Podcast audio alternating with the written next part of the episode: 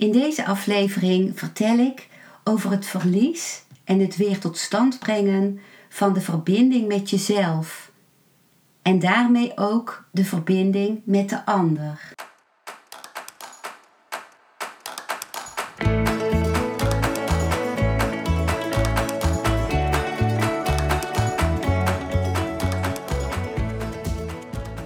Welkom bij een nieuwe aflevering van Modita's Podcast Van Pijn Naar Zijn. De podcast waarin ik je meeneem voorbij de pijn in je leven naar wie je diep van binnen bent. Hoe kun je beter omgaan met je gevoelens? Hoe vind je rust in je hoofd? Wat zit er precies achter je pijn? En vooral, hoe kun je steeds meer jezelf zijn? Adem eens diep in en uit. Ik wens je veel luisterplezier.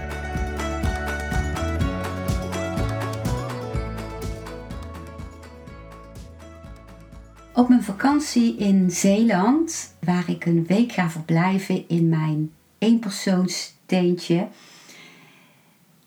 overvalt me het me vergelijken met anderen. Ik laat me ertoe verleiden om om me heen te kijken naar de tenten van anderen, waar mensen zitten met hun kinderen, met, of met hun partner, of met hun vriend. En mijn ogen staan als het ware op steeltjes, uitgereikt naar die anderen. En ik voel het gemis van die verbinding die ik bij anderen zie of denk te zien, en die ik zelf op dat moment niet ervaar. En dat is heel pijnlijk. En als ik op het strand kom, dan gebeurt hetzelfde. Zelfs als ik naar een heel afgelegen stuk van het strand ga, dan komen er mensen voorbij met z'n tweeën, hand in hand, of, uh, of gearmd, of uh, in een zwijgend contact met elkaar. En ik verlang enorm naar verbinding. En ik kijk om me heen naar mensen met wie ik een verbinding zou kunnen maken. En de eerste dag van mijn vakantie is er een Duitse vrouw van mijn leeftijd die die dag helemaal uit Duitsland naar Zeeland is gekomen voor één dag. En we vinden elkaar en we trekken met elkaar op die dag. We gaan ook samen eten en we genieten allebei van de gezelligheid met elkaar. En, uh, maar ik weet diep van binnen dat ik mijn eenzaamheid die ik voelde, dat ik die ontvlucht ben. En dat ik uh, overal afleiding kan zoeken. Dus uh, door een verbinding met iemand aan te gaan, net als met deze Duitse vrouw, of door een boek te gaan lezen, wat ik bewust niet heb meegenomen. Of door uh, een praatje te maken met wie dan ook. En ik veroordeel al deze dingen niet. Want die dragen bij aan de gezelligheid en de jeu en het, het, uh, het plezier van de wereld. En dat is ook iets waar ik uh, dit jaar mee bezig ben, met het verbinding maken en met het me ook hechten aan anderen. Maar diep van binnen is er iets anders gaande. Ik ben uit contact met mezelf. Want als ik in contact ben met mezelf, dan is er een keuze. Dan hoef ik niet krampachtig naar iemand op zoek te gaan of naar zo'n afleiding op zoek te gaan. Dan, dan heb ik de keuze, dan is er een rust. Dan kan ik ook bij mezelf zijn en ook bij de ander. En juist dan kan ik echt bij de ander zijn. Want in feite, als ik de ander opzoek vanuit een gevoel van eenzaamheid, dan trek ik waarschijnlijk ook iemand aan die ook eenzaam is. Dat zei die vrouw ook. Dat zij dat ook zo voelde, dat ze niet alleen wilde zijn. En dan zitten er eigenlijk twee eenzaamheden bij elkaar. En dat is heel iets anders dan wanneer je bij elkaar bent vanuit de vervulling van het alleen zijn en bij jezelf kunnen zijn. Ik merk ook dat ik op het strand kijk naar uh, oh, met welke persoon, met name welke man, zou ik graag verbonden zijn. En wat me opvalt is dat dat dan een man is die bijvoorbeeld daar helemaal met zichzelf kan zijn en daar alleen zit op een stukje strand en waarvan ik voel dat hij vervuld is in zichzelf en kijkt naar de zee en naar de lucht. Dus ik voel dat dat ook iets is wat, uh, wat, wat resoneert met een stuk van mij dat ook vanuit die kwaliteit wil leven. Maar de kwelling zet zich voort. Ik voel, ik voel een gapend gat. Ik voel me alleen. Ik voel een schreeuwend vacuüm in mezelf. En ik kan ook niet echt genieten van de zee. Omdat ik niet verbonden ben met mezelf, ben ik ook niet verbonden met de zee. En op een gegeven moment denk ik, ik ben ook op een plek met zoveel confronterends om me heen. Overal families, overal kinderen. Wat me ook confronteert met dat ik zelf geen kinderen heb. Terwijl ik daar heel bewust voor gekozen heb. Dus ik besluit na drie dagen om naar huis te gaan. Ik, uh, ik ren als het ware van de zee weg over het lange schelpenpad, langs de bomen, terug naar de camping. Ik vraag of ik het overige geld terugkrijg als ik de dag daarna vertrek. Wat niet het geval is, wat ik ook begrijp in dit hoogseizoen. Maar ik voel me wel schuldig naar de zee toe. Ik denk, ik heb helemaal geen afscheid genomen van de zee. Dus ik besluit 's avonds om terug te gaan naar de zee. Ik loop langs het strand en ik huil langs het strand. Ik, ik laat mijn hele gevoel de vrije loop. Het huilen uh, komt eruit. Het huilen met de golven van de zee. De, de diepste pijn in mij die kan stromen en die mag stromen. Het strand is bijna helemaal leeg. Dus niemand die mij ziet. En zelfs als iemand mij zou zien, dan zou dat nog mogen. Omdat ik voel dat dit precies is wie ik ben op dit moment. En ik voel ook dat dit is wat ik dus niet deed toen in de periodes in het verleden dat ik depressief was. Dan probeerde ik mijn depressie te onderdrukken. Dan probeerde ik uh, elk gevoel van pijn eronder te houden. En nu volg ik mijn lichaam juist. Ik laat gebeuren wat er gebeurt. En wat er dan gebeurt is dat het verdriet mij verbindt met het gevoel van mezelf zijn. Ik ben niet nu de, de lachende en spelende en uh, uh, schreeuwende kinderen of de, uh, de genietende ouders. Nee, ik ben aan zee met verdriet. Terwijl de zon schijnt en terwijl het een, een uh, zomerdag is die van het, uh, als ik op de weerplanner kijk, het cijfer acht of negen krijgt. Dan denk ik, wat is dat een raar iets om een cijfer te geven. Want uh, als de zon schijnt, betekent dat nog niet dat dat ook in jezelf die zon schijnt. En dit is iets wat mij verbindt met mijn, mijn puurheid. En dat maakt dan plaats even later voor een stilte. En voor het eerst zie ik de, de, de lucht roze kleuren en ook wat oranje. En ik besluit mezelf te trakteren op het uh, terras van het uh, houten strandpaviljoen. Het enige paviljoen op dat brede strand. Op een port. Een rode port.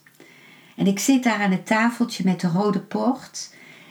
En ik luister naar woorden van Osho. Die ik uh, via mijn mobiele telefoon kan beluisteren. En ik neem een tekenblok en ik begin te tekenen. En wat ik teken is het, uh, de verbinding met mijn Indiase partner in uh, India. Van wie ik dacht dat het na zevenentwintig jaar mijn partner niet meer was. Ik voel plotseling heel diep, hij is mijn partner. Hoe kan ik zijn partner niet zijn? Hij is ten diepste met mij verbonden. Dus ook die erkenning komt tegen alle rationele stemmetjes in mijn hoofd in. Die zeiden van, oh dit is er niet en dat is er niet. Ik zie wat er wel is. De diepe meditatie van hem, uh, die ik met hem deel. Het woordeloze, waarvoor ik hem soms kon verwijten dat hij gevoelens niet kon of, of niet uiten naar mij.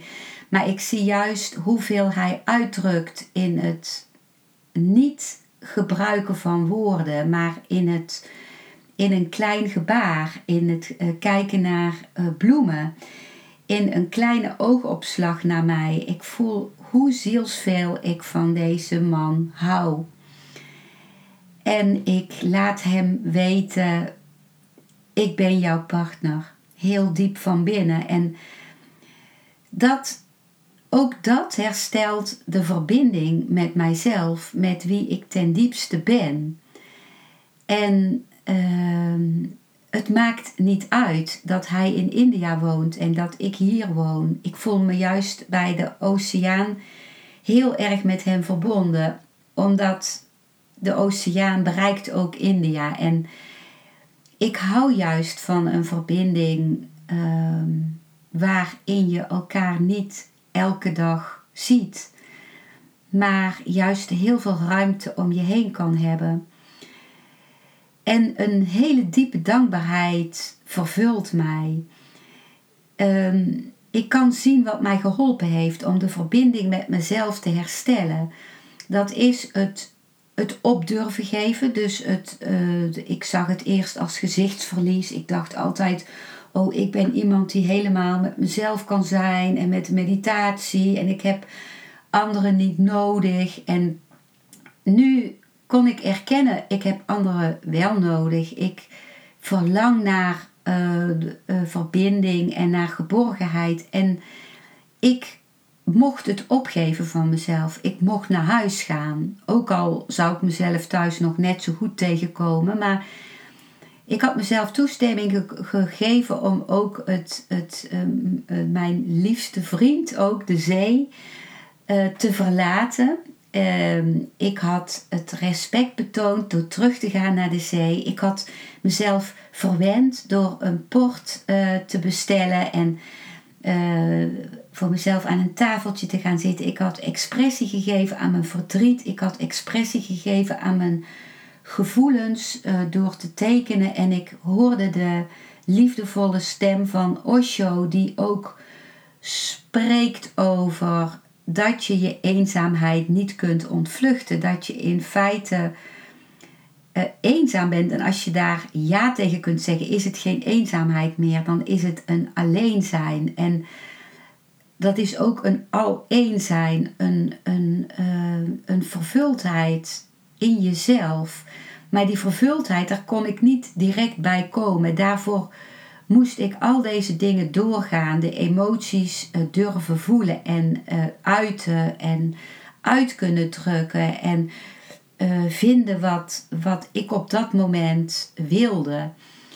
En toen ontstond er zo'n geluk in mij. Ik was, uh, om dat terug te voelen, dat de verbinding terugkomt. Uh, dat, dat, uh, daarmee kwam ook meteen de verbinding terug met mijn lijf, maar ook met anderen, met de zee. Uh, Dat is iets wat ik niet kon forceren, maar door al die dingen die ik me herinnerde en die ik, uh, die ik me weer toe-eigende, puur door mezelf te volgen van moment tot moment, kwam dat weer tot stand.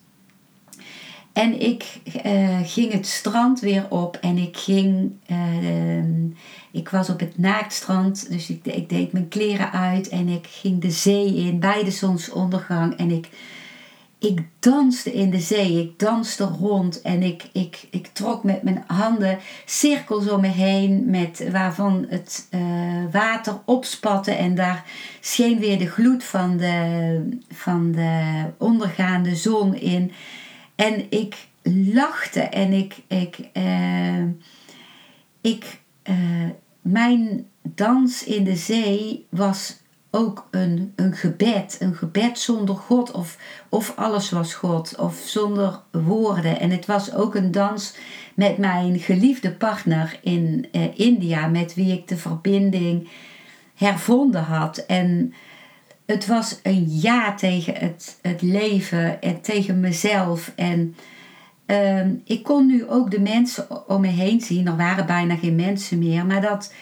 dat iedereen zijn innerlijke strijd heeft. En dat, dat ik allemaal plaatjes op iedereen had geprojecteerd. Van, uh, van dat anderen gelukkig zouden zijn. En uh, niet dat ze niet gelukkig mogen zijn. Ik zag ook hun geluk.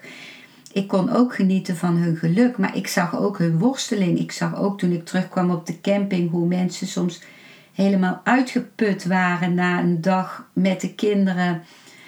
Mensen die juist verlangden om alleen eventjes naar de zee te kunnen gaan.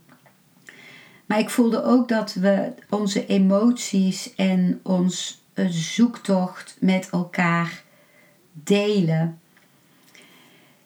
En ik ben gebleven. Ik, eh, ik, ik voelde ook de noodzaak om echt om in het moment te zijn. Ik dacht, alles wat te maken heeft met...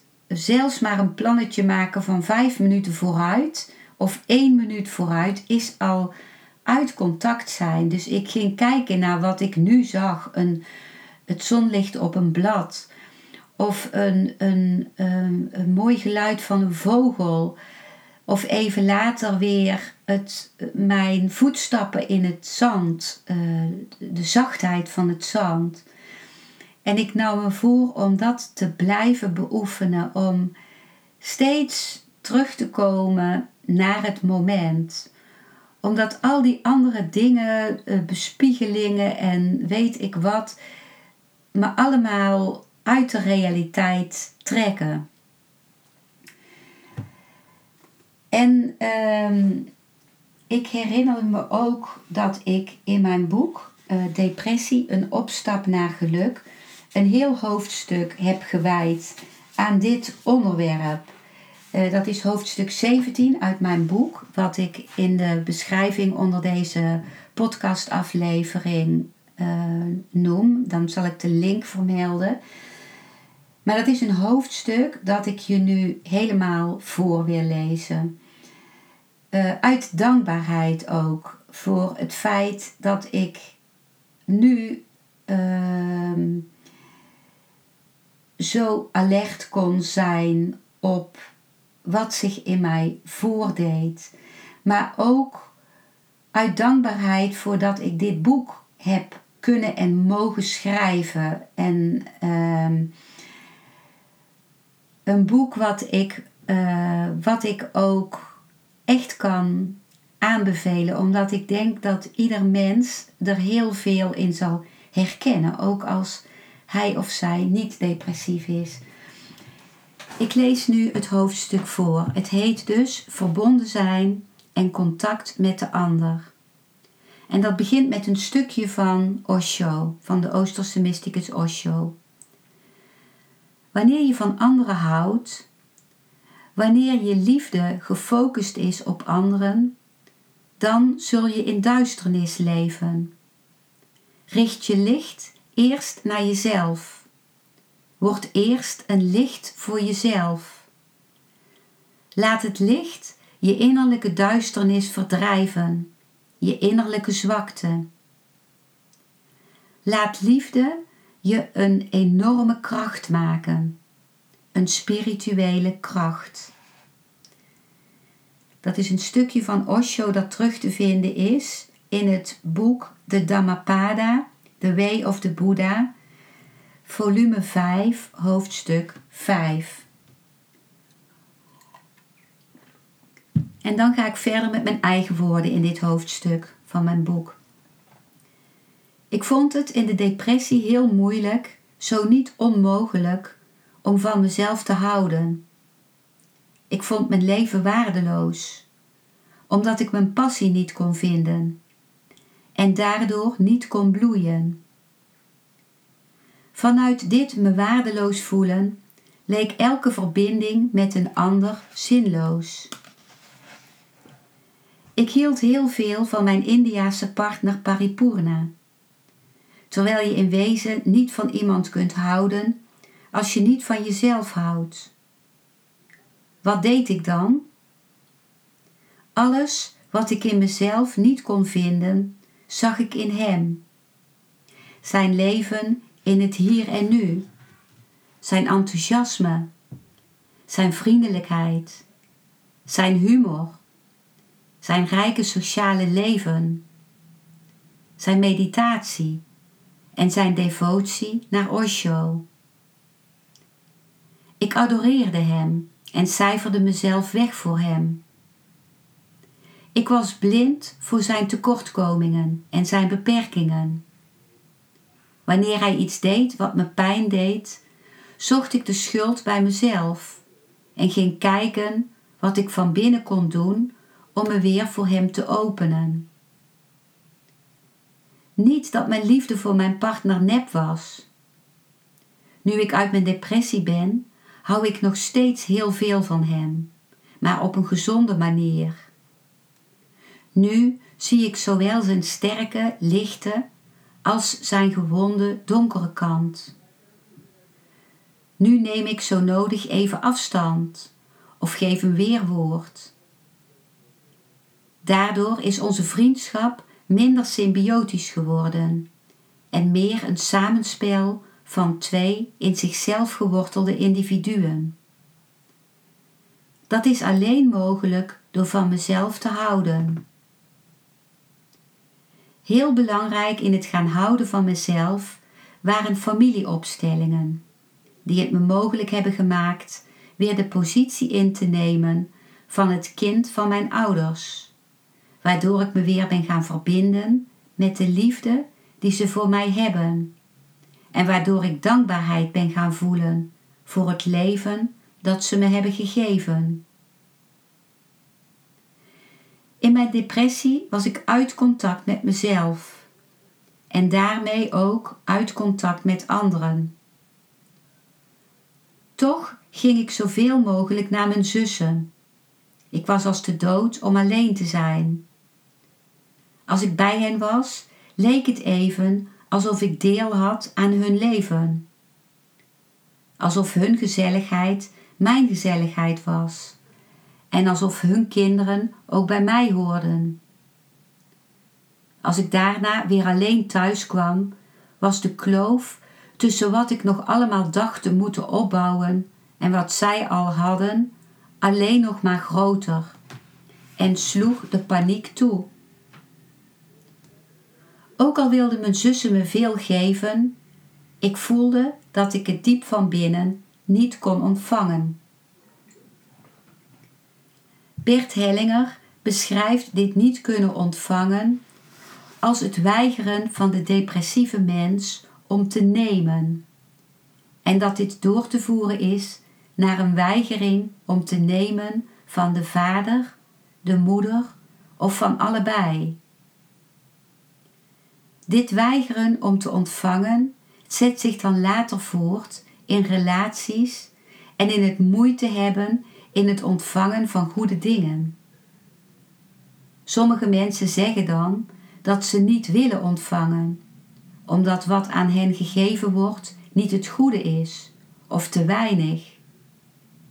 Anderen zeggen dat ze niet kunnen ontvangen omdat er iets fout is gegaan. Omdat er iets fout is aan degene die hen iets geeft. Wat de reden voor de weigering ook is, het resultaat is dat iemand door niets aan te nemen inactief blijft en leeg. Dat is wat Bert Hellinger zegt over het niet kunnen ontvangen en woorden die terug te vinden zijn in het boek De wijsheid is voortdurend onderweg. Omdat ik me als kind emotioneel onveilig voelde, de onzichtbare pijn van mijn ouders was voortdurend om me heen, tastte ik voortdurend de gevoelens van de mensen in mijn omgeving af. Op die manier raakte ik steeds verder verwijderd van mijn eigen gevoelens en van de beleving van mijn lichaam. In de symbiotische relatie die ik met mijn moeder had, was ik bang dat als ik te ver weg zou gaan van mijn moeder, ze mij in de steek zou laten. Niet fysiek, dat zou ze nooit doen, maar emotioneel. Wanneer ik blij zou zijn, terwijl zij dat niet was, vreesde ik dat ze zich emotioneel gezien van me af zou wenden. Mijn eigen weggaan associeerde ik daardoor met eenzaam zijn. Toen ik in therapiegroepen leerde dat het enige wat ik in contact met anderen te doen had, mezelf zijn was, gaf me dat een enorme bevrijding en opluchting. Al was het niet gemakkelijk om mezelf te zijn en moest ik dat opnieuw leren. Toen ik me ging richten op wat ik zelf wilde, hoefde ik niet meer continu bezig te zijn met het bewaken van mijn grenzen naar anderen toe. Ik had toen vanzelf genoeg ruimte. Net als planten die zich naar het zonlicht draaien, heeft ieder mens behoefte aan het licht van liefde en aan vriendschap. Wanneer dat ontbreekt, komen we al snel in angsten en depressies terecht. Onze maatschappij is steeds individualistischer geworden en we zijn de verbinding met de natuur, ons netwerk en onze ouders en voorouders gedeeltelijk kwijtgeraakt. Het is vooral door het verlies van deze verbindingen dat de depressiecijfers steeds hoger zijn geworden. Bij proeven met ratten blijkt dat het goed of slecht functioneren van alle belangrijke fysiologische systemen van het lichaam, hartritme, slaap, bloeddruk, lichaamstemperatuur en het immuunsysteem, in verband staan met het al dan niet aanwezig zijn van de liefdevolle aanwezigheid van de moeder. Dat geldt ook voor de mens.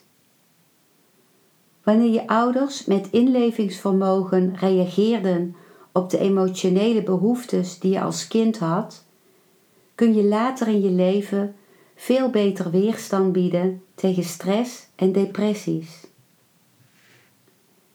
Psychiater Gradus van Florenstein schrijft: indien wij ons verbonden weten en voelen met het grotere geheel, ebt onze depressie weg. We zijn dan weer in de grote ziel en we zijn weer thuis. Het thuis van waar we in feite nooit zijn weggegaan. Wat moet de vrouw zonder man? De man zonder vrouw. De man zonder vriend. De vrouw zonder vriendin. Wat moet de moeder zonder kind? En wat het kind zonder moeder? Wat moet de vader zonder kind? En het kind zonder vader? Vaak zien wij depressies optreden als het contact met het gezin van oorsprong is verbroken. Of als de vader is weggegaan, omdat hij van de moeder geen vader meer mocht zijn. Wanneer de verbinding met onze ouders is verbroken, verliezen wij aan kracht en zijn wij kwetsbaarder. Dat waren de woorden van Gradus van Florenstein uit het boek De Depressie vanuit verschuivend perspectief. Toen ik jaren geleden gestalttherapie kreeg en ik mijn therapeuten vertelde dat ik voor niets en niemand liefde voelde, raden ze me aan om voor iets te gaan zorgen. Bijvoorbeeld voor een plantje, een dier of een pop. Omdat wanneer je energie en aandacht aan iets geeft, er een liefdestroom op gang komt. Op dat moment verzette ik me daartegen en sloeg ik haar advies in de wind. Jaren later dacht ik er weer aan en kocht een knuffelbeestje. Een grijs muisje met kleine zwarte kraaloogjes en bengelende armpjes en beentjes. Magneetjes in de handjes zorgden ervoor dat het muisje zich ergens aan kon vastklemmen. Het muisje ging al meteen voor mijn leven. En omdat ik het niet alleen wilde achterlaten als ik van huis was, kocht ik ook een klein lichtbruin aapje van dezelfde grootte, ook met magneetjes in zijn handjes. Ik nam ze met me mee als ik naar India ging en ze voelden als echte reisgenootjes. Als ik wegging, zei ik tegen hen waar ik naartoe ging en als ik terugkwam, zei ik wat ik had meegemaakt. En geleidelijk aan ontstond er een steeds sterkere band tussen mij en de diertjes. Als ik sliep, lagen ze op mijn borst, hun armpjes wijd uitgespreid op mijn lichaam. Geleidelijk aan breidde mijn knuffelfamilie zich uit. Een wit konijn en een konijn met roze en witte streepjes, een groot pluche konijn, een grote zwarte aap, een wit schaap, een klein zacht egeltje, een beer, een roze olifantje en een door mijn nichtje gemaakte, zelfgemaakte pop. Hoe meer ik elke dag aan deze dieren vertelde wat ik meemaakte en hoe meer knuffels ik ze gaf, hoe meer zij tot leven kwamen en hoe sterker onze band werd. Nu zijn ze er nog steeds en ik verheug me er altijd op om naar huis te gaan en hen weer te ontmoeten. Er zijn mensen die aura's, de energievelden om iemand heen, kunnen fotograferen. Ook rondom een voorwerp waar je van houdt, zoals een knuffelbeest, blijkt een aura te ontstaan. Zo beïnvloedt onze liefde en aandacht niet alleen mensen, maar ook dieren, planten en voorwerpen. Antoine de Saint-Exupéry beschrijft dat, beschrijft dat in het verhaal van de kleine prins, die liefde opvat voor een roos. Dus dit zijn de woorden van Antoine de Saint-Exupéry. De kleine prins woont op een kleine planeet waar hij zijn tijd doorbrengt met het zorgen voor de planten en bloemen in zijn tuin. Het is heel eentonig werk, zegt hij, maar heel gemakkelijk. Op een dag ziet hij in zijn tuin een roos, een bloem, zoals hij die nog nooit heeft gezien. De prins wordt verliefd op de geheimzinnige roos, die hij vol toewijding water geeft en tegen de wind beschut. Maar de bloem is ijdel en wil steeds meer, en de prins wordt moe van haar. Hij besluit de planeet te verlaten en het heelal te gaan verkennen. Hij is op zoek naar kennis en inzicht en ziet allerlei vreemde dingen op zijn reizen. Na een bezoek aan een paar andere planeten komt hij op de aarde terecht, waar hij een rozentuin vindt. Hoewel de prins zijn roos verlaten heeft, geeft hij nog steeds om haar. Het zien van de andere rozen maakt hem verdrietig. Hij dacht dat zijn roos de enige roos was in het heelal, maar nu ziet hij in dat er honderden zijn. Als hij de wanhoop nabij is, wordt hij geroepen door een vos. De vos leert de prins veel wijze lessen, maar de belangrijkste gaat over de roos die de prins heeft achtergelaten. Die roos is niet zomaar een roos, zegt de vos. Hij is heel speciaal door alles wat je aan deze bloem gegeven hebt. Het is de tijd die je aan de roos hebt besteed, die haar zo bijzonder maakt. Je wordt voor eeuwig verantwoordelijk voor wat je laat groeien. Jij bent verantwoordelijk voor je roos. Als de prins weer in de rozentuin is, denkt hij aan de wijsheid van de vos en zegt tegen de andere rozen: jullie zijn prachtig, maar leeg. Niemand zou voor jullie willen sterven. Natuurlijk, een toevallige voorbijganger zal kunnen denken dat mijn roos er net zo uitziet als jullie. Maar mijn roos is belangrijker dan jullie allemaal bij elkaar, want het is de roos die ik water gaf. De roos die ik onder glas zette en heb beschut met een kamerscherm. Want zij was het voor wie ik rupsen heb gedood, behalve een enkele hier en daar voor de vlinders. Zij was het naar wie ik luisterde als ze klaagde of opschepte, of zelfs als ze helemaal niets zei, want zij is mijn roos. Dat was een stukje uit het boek van de Kleine Prins. Ik heb Osho horen zeggen dat als je moeite hebt met contact maken, mensen heel moeilijk zijn om mee te beginnen. Mensen zijn complexe wezens. Ieder mens heeft een hele geschiedenis en allerlei pijnpunten. Hij zegt dat je beter kunt beginnen met het opbouwen van een relatie met een boom bijvoorbeeld, of met een voorwerp. Een boom of een voorwerp belasten je niet met hun eigen geschiedenis en er komt evengoed een wisselwerking op gang.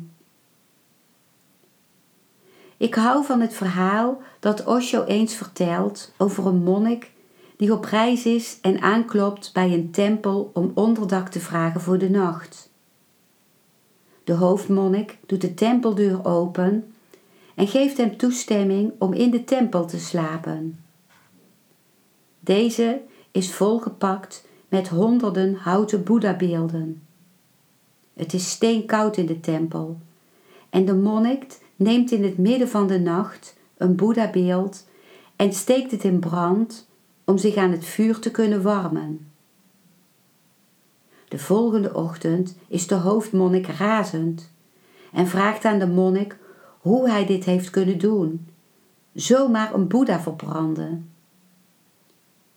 De monnik zegt verbaasd dat hij niet wist dat het een boeddha was en pookt met zijn staf in de as om de botten te vinden. Woedend zet de hoofdmonnik hem de tempel uit. De volgende ochtend ziet hij de monnik geknield zitten voor een betonnen paaltje langs de weg.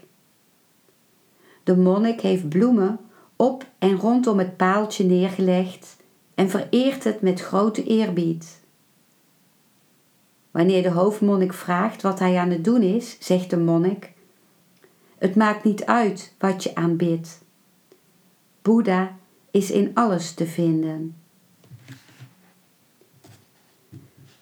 Psychiater David Servan-Schreiber beschrijft in zijn boek Uw brein als medicijn dat hij het volgende advies schreef in het medisch dossier van een depressieve bejaarde die een bypassoperatie had ondergaan.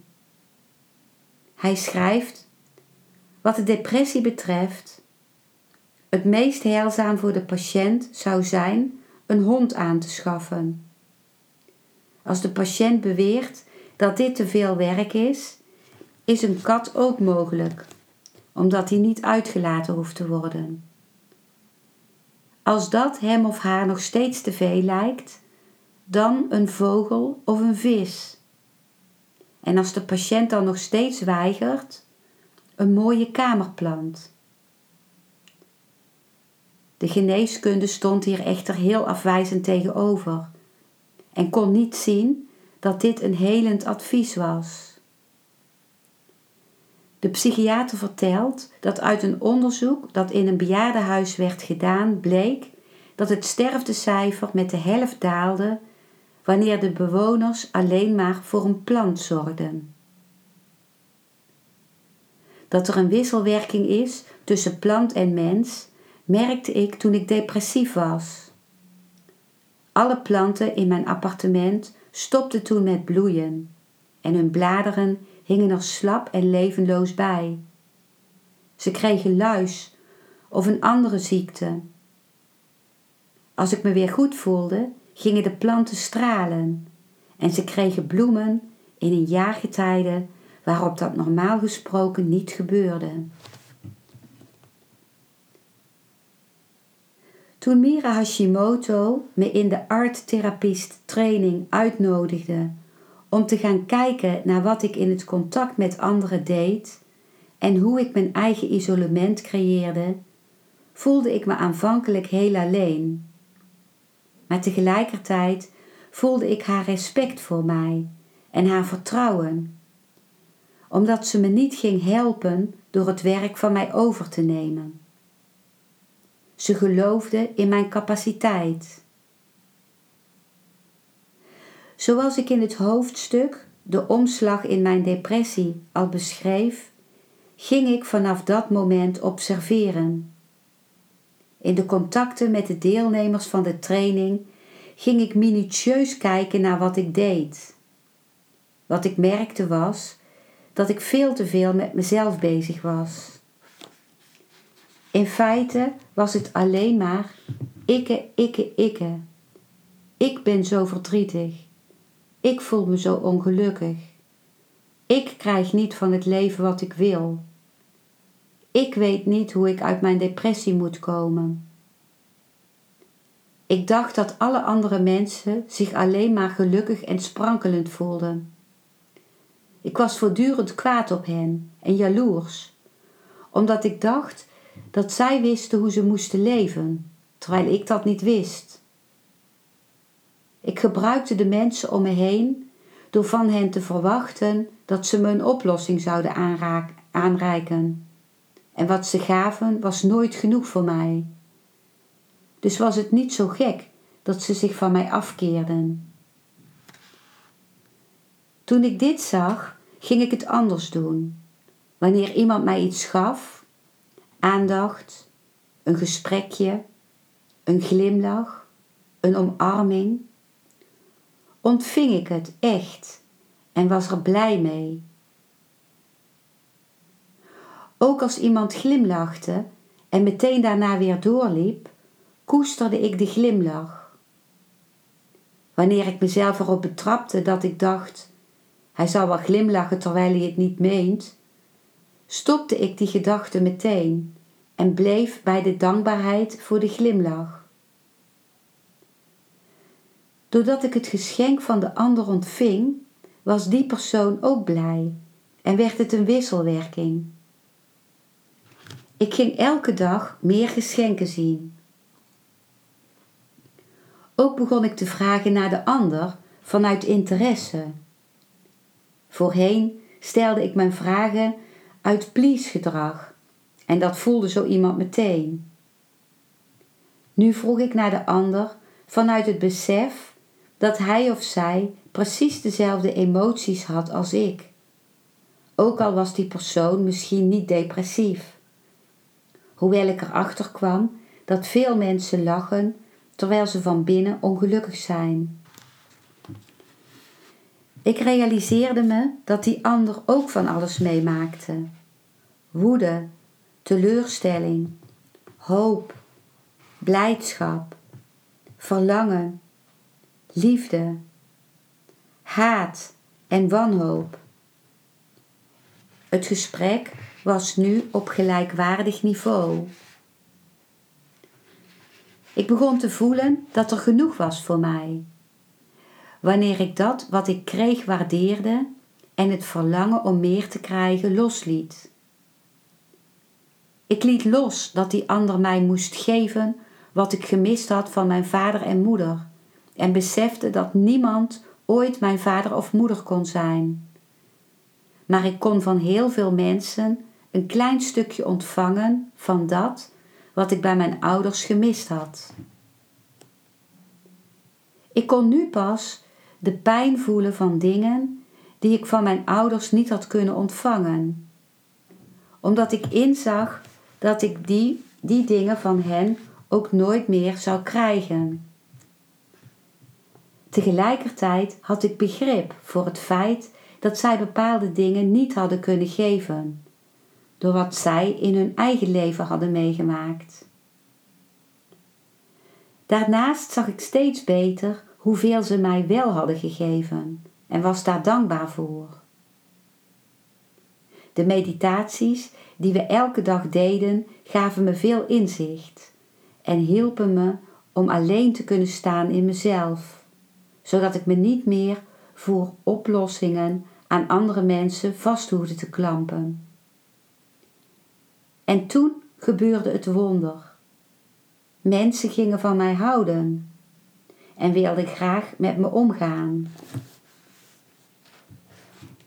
In de veiligheid van de meditatieve en liefdevolle omgeving in Mira's training durfde ik echt contact met mezelf te maken en alles in mezelf onder ogen te zien. Tijdens de contactoefeningen die we deden, voelde ik dat ik alleen als ik verbonden was met mezelf, ik een verbinding met anderen kon aangaan. Ik ontdekte dat het contact met mensen eenvoudig was als ik gewoon mezelf was. Op een ochtend deden we een oefening waarbij je moest dansen tegenover een ander. Ik deed erg mijn best om ervoor te zorgen dat mijn danspartner de dans met mij fijn zou vinden. Ik kopieerde zijn bewegingen en probeerde op zijn dans te antwoorden met mijn dans. Mijn danspartner bewoog zich echter steeds verder van me weg. Pas later zag ik in dat zodra ik de ander ging behagen, ik het contact met mezelf kwijt was en daarmee de ander verloor. Toen ik later op die ochtend blij was met een mooie schildering die ik had gemaakt, danste ik uit pure vreugde. Het maakte me niet uit wat iemand van mijn dans vond. Spontaan danste er een vrouw met me mee en er was vreugde. Onze bewegingen versterkten en verrijkten elkaar. Na deze training blijf ik me openen voor anderen. Ik wil niet meer in een geïsoleerde positie terechtkomen. Soms voel ik me nog wel eens een buitenstaander. Maar het verschil met voorheen is dat ik dat nu heel bewust voel. En dat ik verbonden blijf met mezelf in het me buitengesloten voelen. Ik ga dan niet krampachtig proberen om contact met iemand te maken. Omdat dat op zo'n moment een vlucht is voor wat er zich in mijzelf afspeelt. Meestal word ik niet echt buitengesloten, maar gebeurt er iets wat raakt aan een pijnlijke ervaring van vroeger. Door erbij te blijven en de pijn bewust te voelen, wordt de ervaring van vroeger geheeld. Ik blijf het iemand nu niet meer zo lang nadragen als hij of zij iets heeft gedaan wat me pijn deed. Mira zegt: wat je veroordeelt in een ander ben jezelf. Als je dat echt begrijpt, kun je andere mensen en jezelf vergeven. Hoe meer je vecht, hoe meer je verslagen zult worden. Je eindigt in een lijden dat geen einde heeft. Er is geen einde aan duisternis. We moeten ons bewustzijn verzamelen. We kunnen het niet uitstellen. Als je het uitstelt, creëer je in feite meer angst, twijfel, strijd, competitie en jaloezie. Jij bent het altijd. Dus kijk naar jezelf op zo'n manier. Alle pijlen die je richt op anderen, breng die terug naar jezelf. Gebruik ze om naar jezelf te kijken. Uiterlijk conflict is innerlijk conflict. Als je altijd op deze manier naar dingen kijkt, kun je jezelf heel helder zien van binnen. Wat daarbij heel belangrijk is, is dat je naar jezelf kijkt met een houding van liefde, compassie en begrip. Wanneer je dit niet doet, ontaart het kijken naar jezelf in het afkeuren van jezelf. We kunnen op drie manieren in contact zijn met de ander. Als de kameel, als de leeuw en als het kind. Waarbij met het kind een staat van oorspronkelijk zijn wordt bedoeld. Een ruimte van meditatie. Meestal hebben we, hebben we ze alle drie in ons, maar heeft één van de drie de overhand. De kameel volgt de ander en doet wat hij zegt. De kameel is een slaaf. Dat kan fijn zijn, omdat het gemakkelijk is. Je hoeft dan zelf niet over dingen na te denken. Je hebt het gevoel de ander te behagen met je volgzaamheid. Maar uiteindelijk gaat het voelen als een gevangenis. Je hebt geen vrijheid. De leeuw komt hiertegen in opstand en gaat rebelleren naar de ander toe. Hij gaat juist niet doen wat hij zegt, of juist het tegenovergestelde. Dat is wat meer vrijgevochten dan de kameel. Maar nog steeds is de leeuw niet vrij, want hij is gebonden aan de ander. Hij maakt zijn keuzes niet uit vrije wil, maar zijn keuzes zijn alleen gericht op het doen van iets wat de ander juist niet wil, of wat tegengesteld is aan diens opvattingen. Hij zegt nee, om daarmee een identiteit te hebben. Het kind reageert vanuit zichzelf, vanuit vrijheid. Als de ander zegt dat hij iets moet doen, voelt hij van binnen wat hij zelf wil. Misschien is dat wel wat die persoon vraagt. Of juist niet wat die vraagt. En er is ook nog de mogelijkheid om iets te doen wat helemaal niets te maken heeft met wat de ander gevraagd heeft. Het kind is de ruimte van meditatie. Het is de meest onzekere positie van de drie. Je bent hierin alleen. Helemaal op jezelf aangewezen. Je krijgt geen aandacht meer. In de positie van de kameel en de positie van de leeuw krijg je altijd aandacht. Je verzekert je ervan dat de ander er is. Ofwel door hem of haar te volgen, de kameel. Ofwel door tegen die persoon te vechten, de leeuw.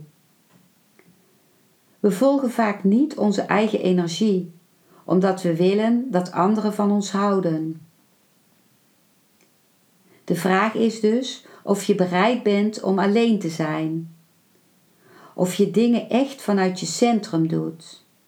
Of je volgt wat jou vreugde geeft in het leven. Dat roept vanzelfsprekend angst op. En het is zaak die angst niet te onderdrukken. In het begin is het heel donker. In het begin komt er niemand naar je toe. Wanneer je glimlacht, komt er niemand. Dat is heel donker. De enige weg is om niet te ontsnappen. Om open te blijven en te kijken waar je naartoe gaat in het vinden van je originele licht. Dit is het werk. Je kunt jezelf hieraan herinneren door meditatie. Alleen meditatie kan je in de ruimte van het kind brengen. Je kunt het niet praktiseren. Je kunt het niet acteren. Alleen door meditatie kun je je verbinden met wat er van binnen is. Met wat goed is voor jou. Mira geeft aan dat proberen om contact te maken de houding van de leeuw is. Mira zegt: proberen betekent dat je je diep van binnen tegen de ontmoeting verzet. Wanneer je iets probeert, doe je het in feite niet. De leeuw zegt: kijk, ik doe het wel, maar ik geniet er niet van. Het kind probeert nooit. Als je probeert mensen te ontmoeten, zullen ze van je wegrennen, omdat je niet authentiek bent.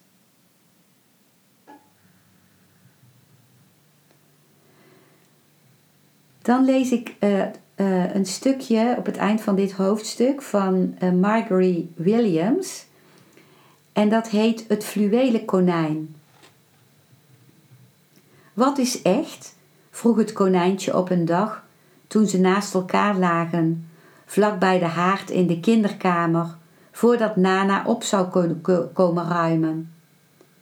Betekent het dat je van binnen iets hebt dat zoemt en van buiten een palletje? Echt is niet hoe je gemaakt bent, zei het leren paard. Het is iets dat met je gebeurt. Als een kind lang, heel lang van je houdt, niet alleen om met je te spelen, maar echt van je houdt, dan word je echt. Doet dat pijn? Vroeg het konijntje. Soms wel, zei het leren paard, want hij sprak altijd de waarheid. Als je echt bent, dan geef je er niets om dat het pijn heeft gedaan. Gebeurt het allemaal ineens, net als opgewonden worden, vroeg hij, of stukje voor stukje? Het gebeurt niet allemaal ineens, zei het leren paard. Je wordt het gewoon. Het duurt een hele tijd. Daarom gebeurt het niet vaak met dingen die gemakkelijk breken of scherpe randen hebben of heel voorzichtig behandeld moeten worden.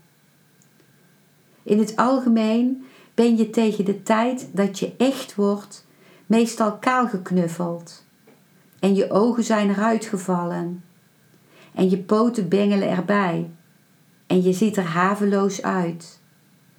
Maar dat geeft allemaal niets. Want als je eenmaal echt bent, ben je niet lelijk meer. Behalve voor mensen die het niet begrijpen. Dat was het stukje van het fluwelen konijn. Op het moment dat ik me echt voel in de verbinding met mezelf en met de ander, opent zich dat waar ik mijn hele leven naar gezocht heb. Mijn passie. Het volgende hoofdstuk gaat over passie en zingeving. Dit was hoofdstuk zeventien uit mijn boek Depressie, een opstap naar geluk. En dat is ook een hoofdstuk wat, uh, wat weer op, in een korte vorm terugkwam in mijn ervaring Uh, dit jaar aan de zee, waarbij ik niet uh, kopje onderging in het vergelijken met anderen, maar uh, bezig kon gaan met oefeningen en met meditaties om de verbinding met mezelf weer terug te vinden. En dat heeft mij ook gemotiveerd om eh, meditatiedagen te organiseren. Die gaan over dit belangrijke onderwerp. Waarin we een hele dag gaan oefenen met, eh, met oefeningen en meditaties. Die de verbinding met onszelf eh, versterken.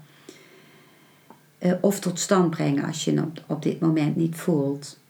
En dat zijn oefeningen en meditaties die je je hele leven kunt gebruiken.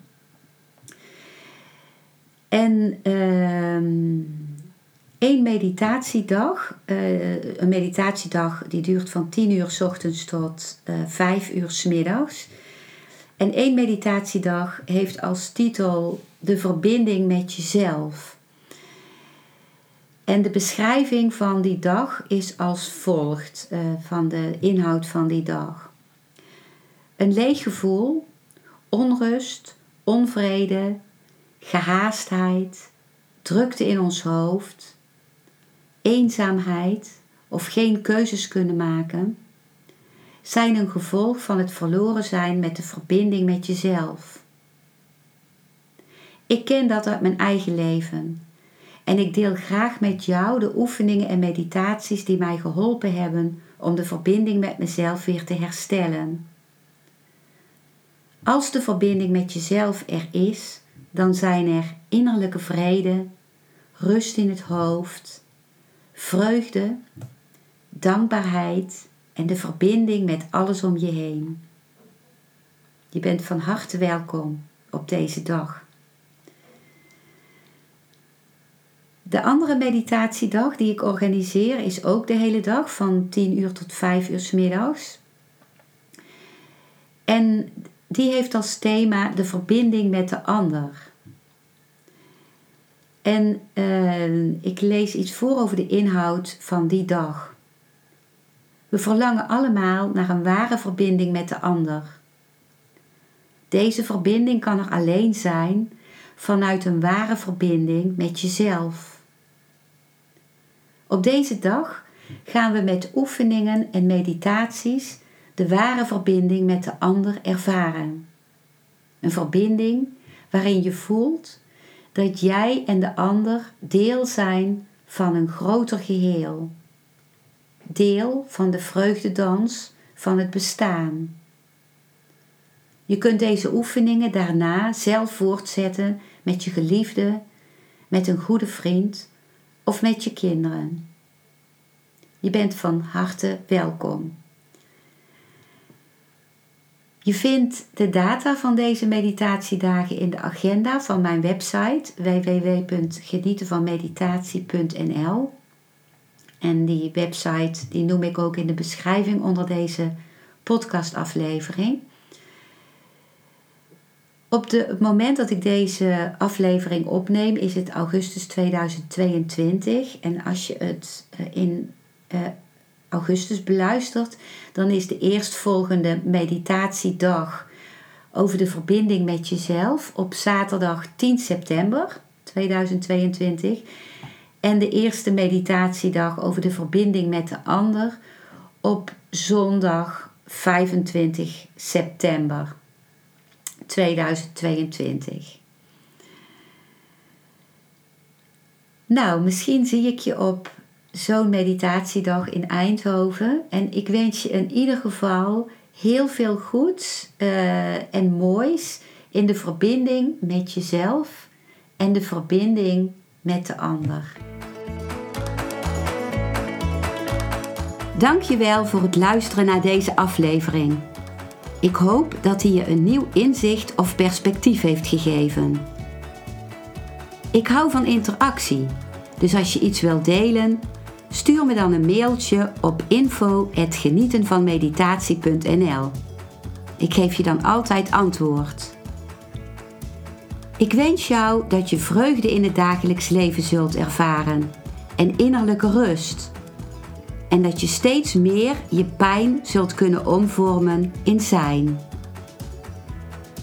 Je kunt de afleveringen van deze podcast volgen via Spotify, Google Podcast, Apple Podcast en Podbean door op de volg- of abonneerknop te klikken.